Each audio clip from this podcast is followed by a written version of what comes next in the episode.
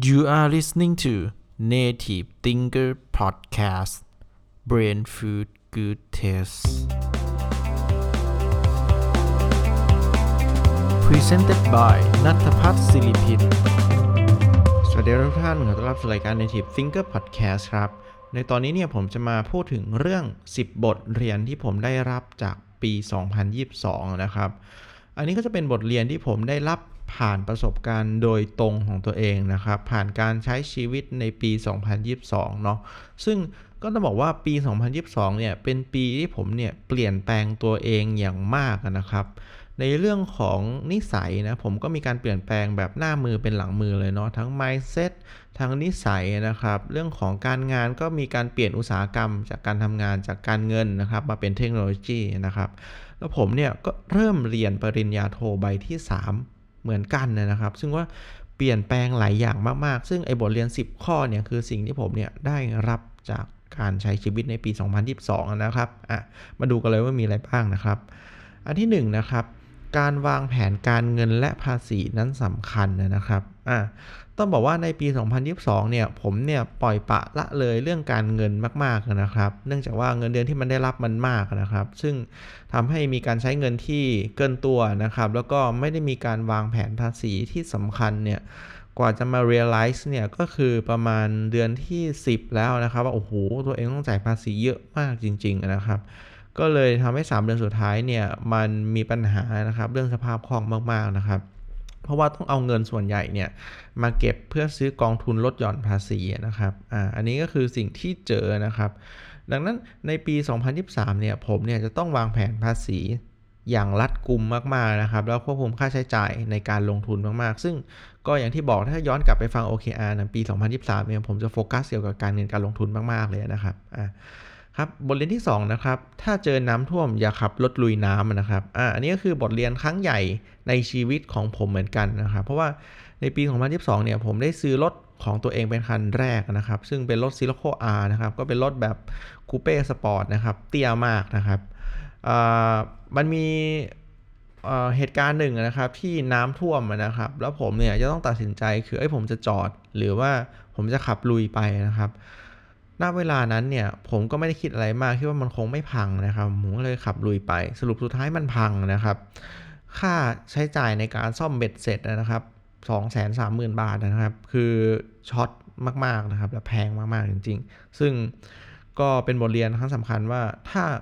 เจอน้ำท่วมนะครับ อย่าขับรถลุยน้ำให้จอดนะครับ แล้วก็รอจนกว่าน้ำจะลดนะครับ หรือว่านั่งแท็กซี่กลับก็อะไรก็ว่าไปนะครับอะอันที่ 3 นะครับ happiness is a choice นะครับ ไม่ว่าคุณจะอยู่ในสถานการณ์ไหน ยากลำบากแค่ไหน สถานะไหน ฐานะไหนนะครับ ผมเชื่อเสมอนะครับว่าความสุขเนี่ยมันเป็นทางเลือกนะครับ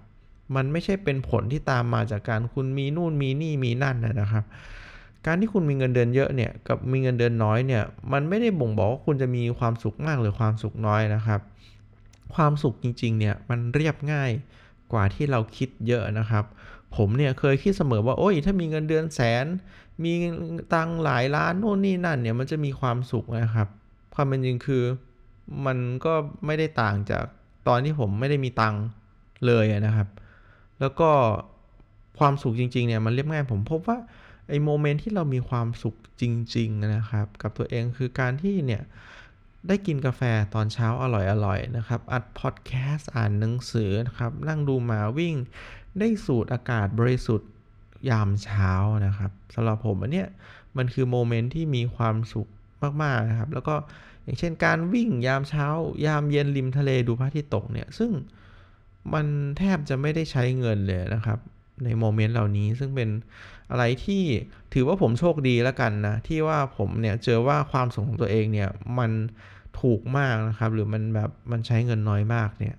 ก็สำหรับใครที่มีความสุขราคาแพงก็แล้วแต่นะครับ แต่ว่าผมพบว่าความสุขเนี่ย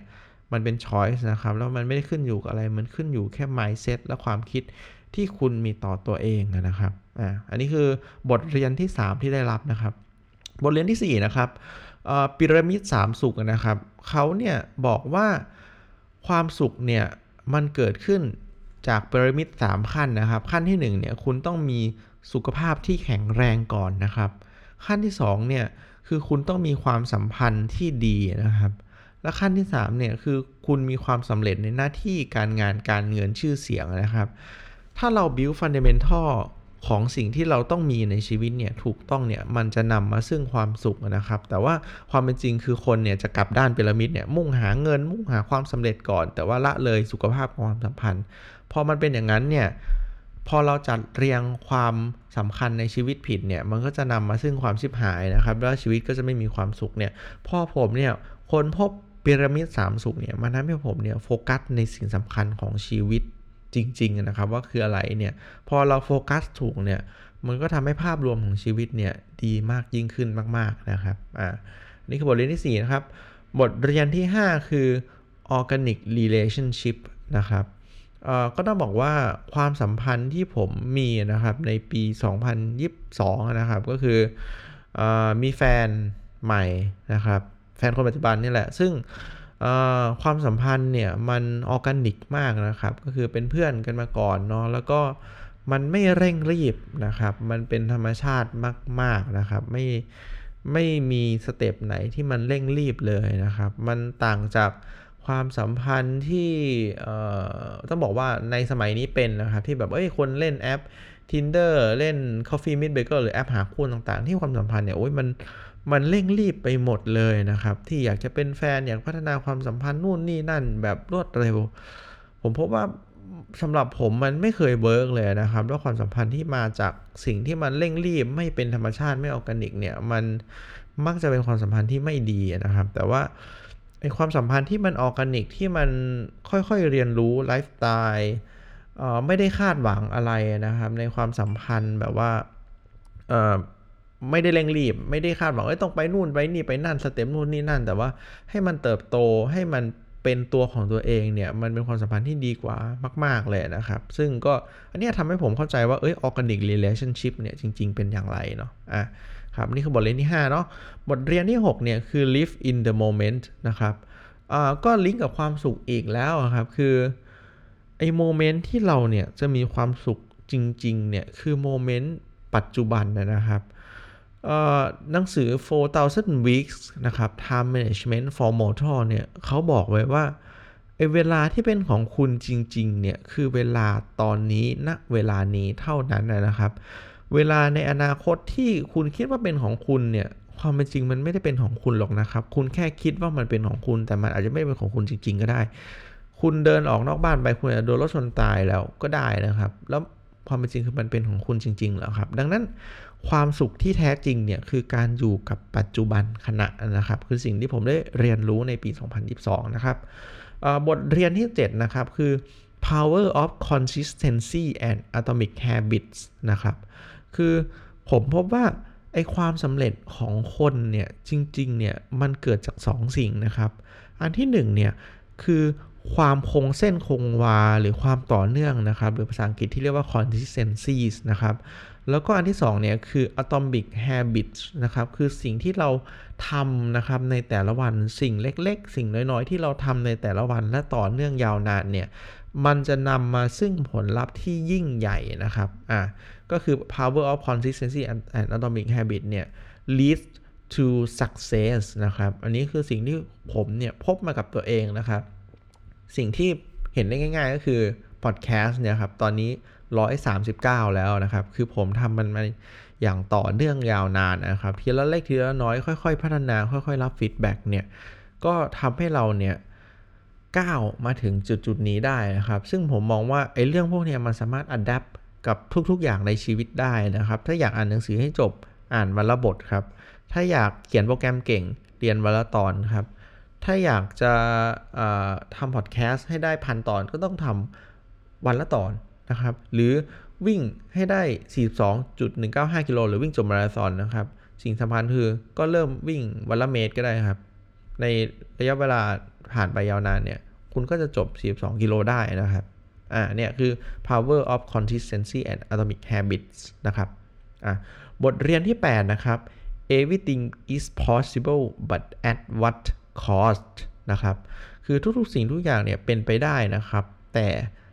มันมีต้นทุนที่คุณต้องจ่ายเสมอนะครับแต่ก่อนเนี่ยผมเชื่อเสมอมานะครับว่าทุกๆสิ่งทุกอย่างเนี่ยมันเป็นไปได้นะครับ ถ้าเราพยายามมากพอ ซึ่งผมก็ยังเชื่อแบบนั้นอยู่นะครับ แต่ว่ามันต้องพ่วงมาด้วยสิ่งที่ว่าแล้วราคาที่คุณต้องจ่ายเนี่ยมันคืออะไรนะครับ หลายๆคนเนี่ยอออยากจะ เป็น CEO ขึ้น C level มีเงินเดือน 3-4 แสน นู่นนี่นั่นนะครับ ผมก็เชื่อว่าทุกๆคนก็ทำได้ถ้าคุณพยายามมากพอแหละ แต่ว่าคุณอยากทำมันจริง ๆ แล้วคุณรู้หรือเปล่าครับว่าราคาที่คุณต้องจ่ายเพื่อที่จะไปถึงตรงนั้นเนี่ยมันมีอะไรบ้าง อาจจะเป็นสุขภาพความสัมพันธ์ที่มันล้มเหลวหรือเปล่า การเงินที่มันย่ำแย่หรือเปล่า ซึ่งผมมองว่ามันก็ไม่มีผิดไม่มีถูกนะครับ แต่ว่าจงตระหนักเสมอว่า ต้นทุนที่คุณต้องจ่ายเนี่ยมีอะไรบ้างนะครับ บทเรียนที่ 9 นะครับ การมีเงินมากขึ้นไม่ได้ทำให้มีความสุขมากยิ่งขึ้นนะครับ ผมเนี่ยได้ยินหลาย ๆ คนนะครับ โดยเฉพาะเด็กๆ รุ่นน้องเนี่ยเขาบอกว่าโอ้ยถ้าฉันมีเงินขึ้นแสนแล้วเนี่ยโอ้ฉันจะมีความสุขนะครับ ผมก็หันกลับไปตอบว่ามันไม่ได้จริงเลยนะครับ เพราะว่าก็ผมก็มาถึงจุดนี้แล้วผมก็ไม่รู้สึกว่าผมมีความสุขมากยิ่งขึ้นนะครับ ผมก็เลยอยากจะบอกว่ามันไม่ได้มีความสุขมากยิ่งขึ้นหรอกครับ มันแค่ทำให้คุณสบายขึ้นก็แค่นั้น การมีเงินนั้นมันดีนะครับ แต่ว่าเอออย่าไปโฟกัสมันขนาดนั้นเลยครับ โฟกัสที่ความเป็นเลิศดีกว่าเนาะ